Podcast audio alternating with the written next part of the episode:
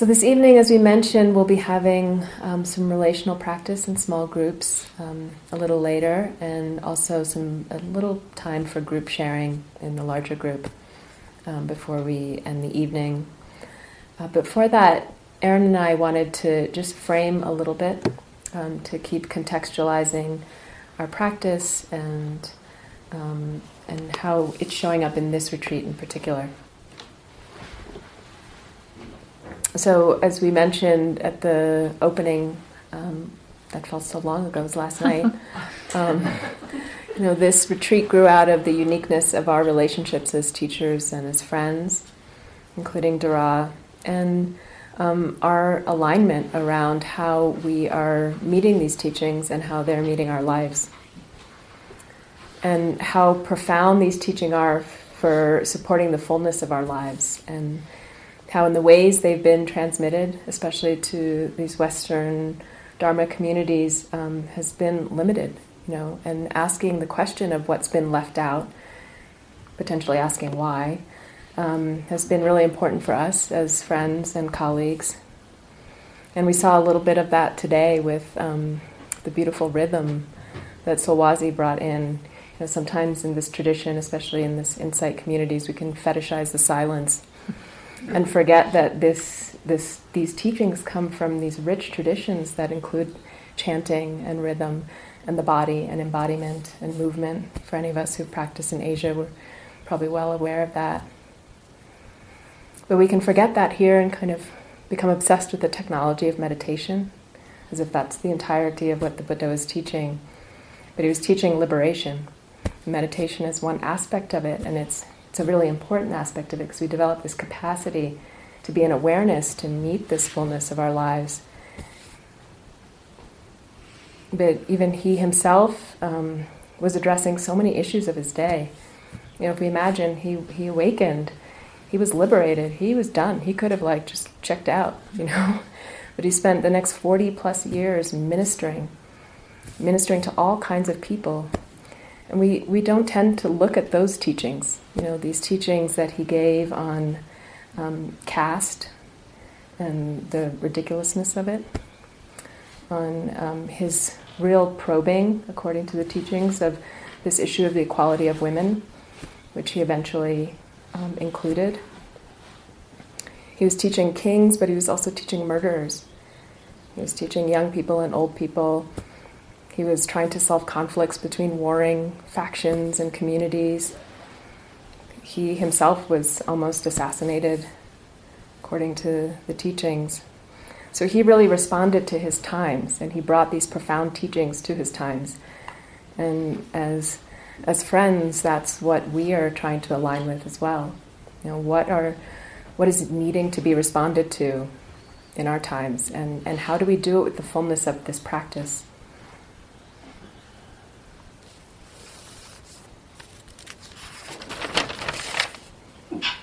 And the uniqueness of this retreat is this opportunity to, to start to explore this and not maybe in the usual ways we're used to of you know thinking so much. I, I had a chance to listen to Erin's recording that I had to miss this morning, sorry. You know, she was naming that that conceptual thinking, not that it's bad, but that's not what he's pointing to. Um, and um, this practice of insight, of cultivating this capacity to respond appropriately, um, it's not the same as deliberating and arguing and um, debating. And again, not that those are bad, but we're really here to how do we cultivate this practice so that we can build the capacity to meet our lives and the fullness of our time, our lives, and the complexity of our times with this liberated heart with this freedom, this capacity for freedom. So we're blending in, as you've noticed, this the individual and the relational, which tends to get left out with the focus on the technology of meditation as a singular individual practice. But we all live in a relational field. And for many of us, we live in very diverse and complex relational fields. And what does it mean to practice, as in the Satipatthana Sutta, the refrain over and over again, to have mindfulness internally, mindfulness externally, and mindfulness both internally and externally. So, yes, we go inwards and we cultivate this capacity, but we do that so that we can bring that awareness in and out and in and out and in and out. So, this retreat is a, a small attempt to start to live that, you know, and that might mean different things for how we're socially located and how we're showing up for this retreat, for this exploration, you know, for some of the white folks, from what I heard last night, and there are probably a complexity of experiences in here, so not to just stereotype, but there may be a newness of practicing in a racially mixed group like this. And there might be thoughts and feelings and anticipations and nervousness or excitement or frustration about exploring this way. There may be shame or guilt or misunderstanding, but all of that is an opportunity to bring this curious, open awareness, this awareness of what's happening internally in relationship to the external. And we continue to cultivate this space. And as the retreat progresses, you'll have opportunities to even explore that together in conversation. And for people of color, again, what I resonated with last night, and again, not to stereotype our experiences, but you know, there can be an appreciation for just making the space and time to be here, you know, for resourcing ourselves. You know, the struggle for justice and for self care can sometimes conflict. And taking care of ourselves and our communities that can be very all consuming. So, taking time out like this in community, you know, that's a real opportunity to savor this precious opportunity, time, this incredible space. And for all of us to be held by this place, and for all that we're bringing, personally and collectively, mm, you know, it's so resonant with this ancient energy, which is all of Earth, really. But, you know, it's so palpable here. You really feel the being held by so much spaciousness and so much earth, so much sky. Not so much water this season, but but we can we can drink our water and feel that element as well. So we just want to keep encouraging you. You know, this first night, this first day, we're just starting to really settle. To continue to keep cultivating this capacity for for holding whatever is arising and really respecting your practice, really feel it.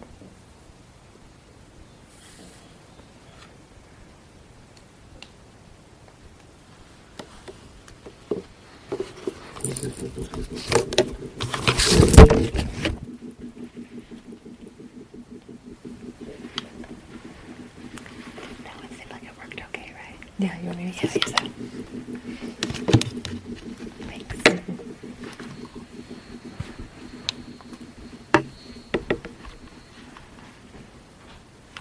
Sebene. Mm, it's beautiful.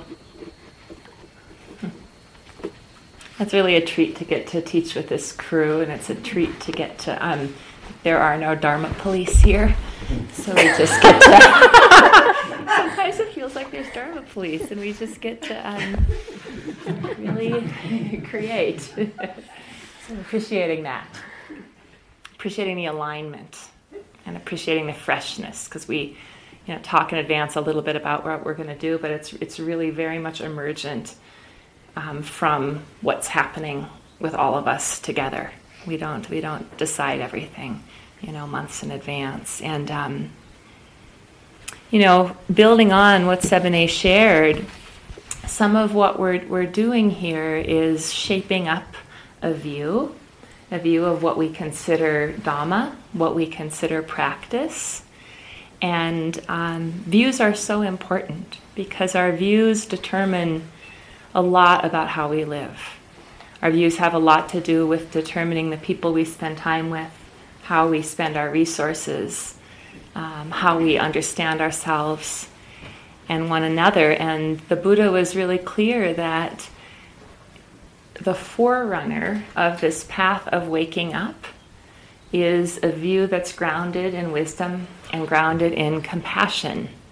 And, you know, we need some understanding to even come to the path and do the practice. And as we do the practice, our view becomes more aligned um, with reality, with, with the truth of how things are, with a kind of really deep liberating understanding. Not in some like transcendent way, but, but for me, like very much of this world. I think that's like the measure of awakening is how somebody's actually showing up in their lives, not what suttas they can spout out about. And so, how does wise, compassionate view come about? Two ways. It comes about through um, the voice of another and wise attention. So, when we consider the, the voice of another that shapes you know how we understand practice how we understand ourselves you know the, the dominant cultural voices uh, are ones of white supremacy are ones of patriarchy are ones of late stage capitalism. You know so we're coming to the practice trying to uh, wake up and, and, and we can't help but metabolize these views even if they're not the views we carry. They are the views of the dominant culture that, in, that impacts us. And um, you know views of, of salvation as being apart from the earth. You know that, that, that waking up somehow is a transcendence of having an earthly body and lives up in the sky somewhere. So a lot of what we're doing here is cultivating a view of, of um, of reality, you know? And um, I just sometimes think, how would, how would our lives be if we were conditioned with, with a view of wisdom? You know, if we were, if we were born with you know, living in a culture where there was a deep sense of belonging, where there was an appreciation for the indwelling consciousness of all, of all life forms. And so um, we're practicing with a, with a,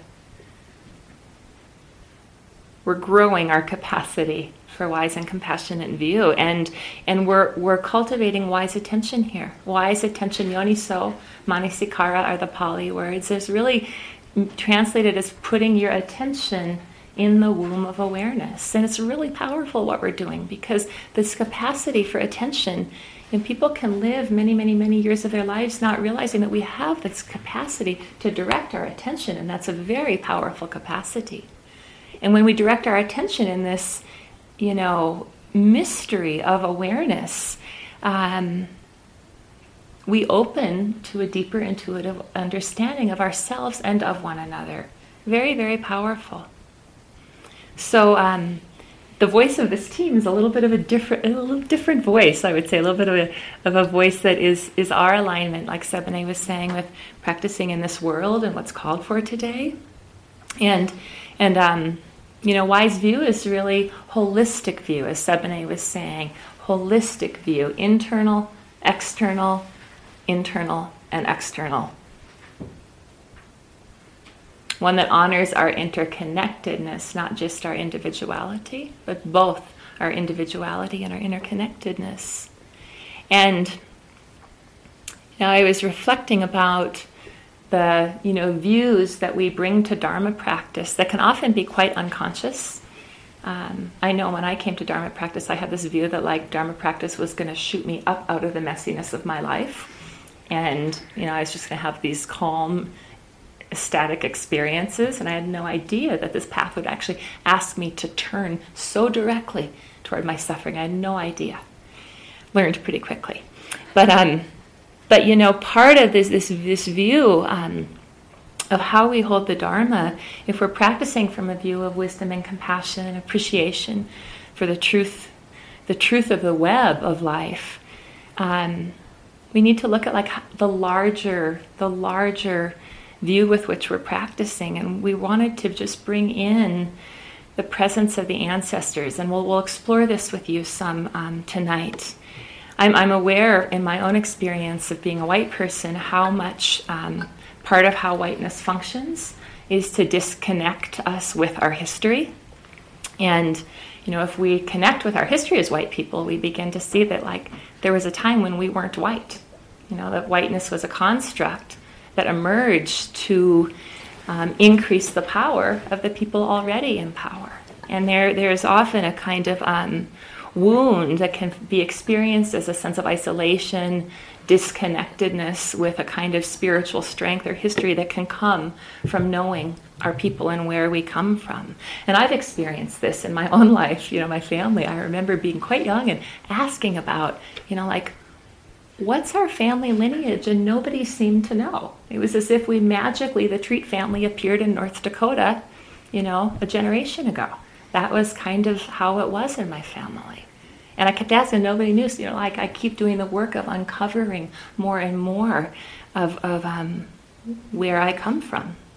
And so we also want to honor the, the ancestry of this tradition, the ancestry of, of this lineage, um, of this lineage, and the access we have to the wisdom teachings of Theravada, to these teachings that we're practicing on this retreat, is completely due to thousands of years of Asian transmission, of Asian folks keeping the practice alive with great devotion, great care, great sacrifice, great generosity, and you know, often like these predominantly white practitioners who are practicing in a lot of convert sanghas today. You know, they, there's there's a way that, that, that we that we don't acknowledge the history of this lineage. We we forget where it really comes from. We don't acknowledge the labor, the devotion that allows this Buddhist practice to be shared with us today. And so it's really important, this conversation at this time, to really recognize um, a larger view of, of, of, um, of, the contributions of Asian American Buddhists that allow us to, um, these teachings to be available today and to be sensitive and awake to how racism and white supremacy has really marginalized and made invisible these huge contributions. So, um, in this sense of, of a holistic view, in this um, spirit of exploring identity, who we are personally and together, we'd like to um, invite you into. Well, first, do you have anything to add before we do the exercise? No.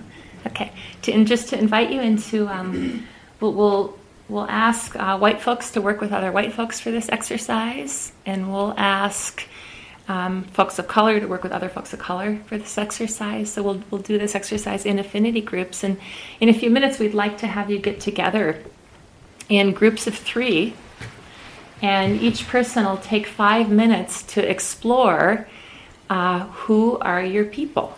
Who are your ancestors? I'm not saying who are who are the current day sanghas you practice with. I'm saying we're saying you know who are your ancestors? Um, who are your people and how has this impacted your sense of belonging? Who are your people and how has this impacted your sense of belonging? And for some of you this may be a very new question and something that feels like i don't know what to say. And then that becomes the inquiry. We just work with whatever arises with regard um, to this question. And this practice of, of inquiry together is just one to, to be willing to give the space for that which is not formed to form. It's to be willing to speak from spontaneity. You don't have to know what you're going to say ahead of time. So, really, this practice of speaking from the heart and listening from the heart.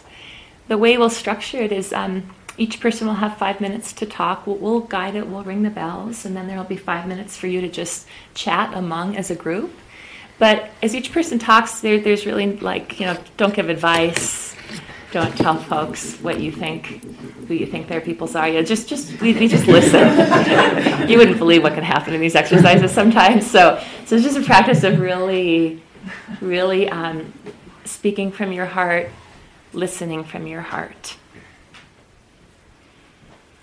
And it may end up that there's a, a group of four or two groups of four, but we'd like to see if we can have um, groups of three. So as you're ready, why don't you go ahead? Can I just say something? Yeah, yeah, please. And, you know, just to acknowledge that this is not going to be easy for some people. and they might not have a lot to say, and that's okay too. So if um, this is difficult for any number of reasons, it's not that um, you have to give a treatise on you know your genetic history. Um, so sitting for five minutes and holding, and that's the importance of the listeners to really be able to hold the space for whatever is arising for, for another. Yeah, a, a kosuka. This first exercise is um, we're separating into white and people of color, so we're getting to groups of. Okay. Yeah. Yeah. And so, if you um, self-identify as a person of color, you can go and look for other people of color.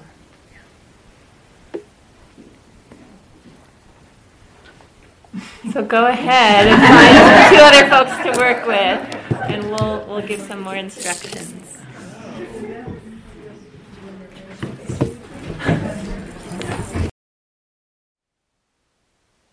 Thank you for listening.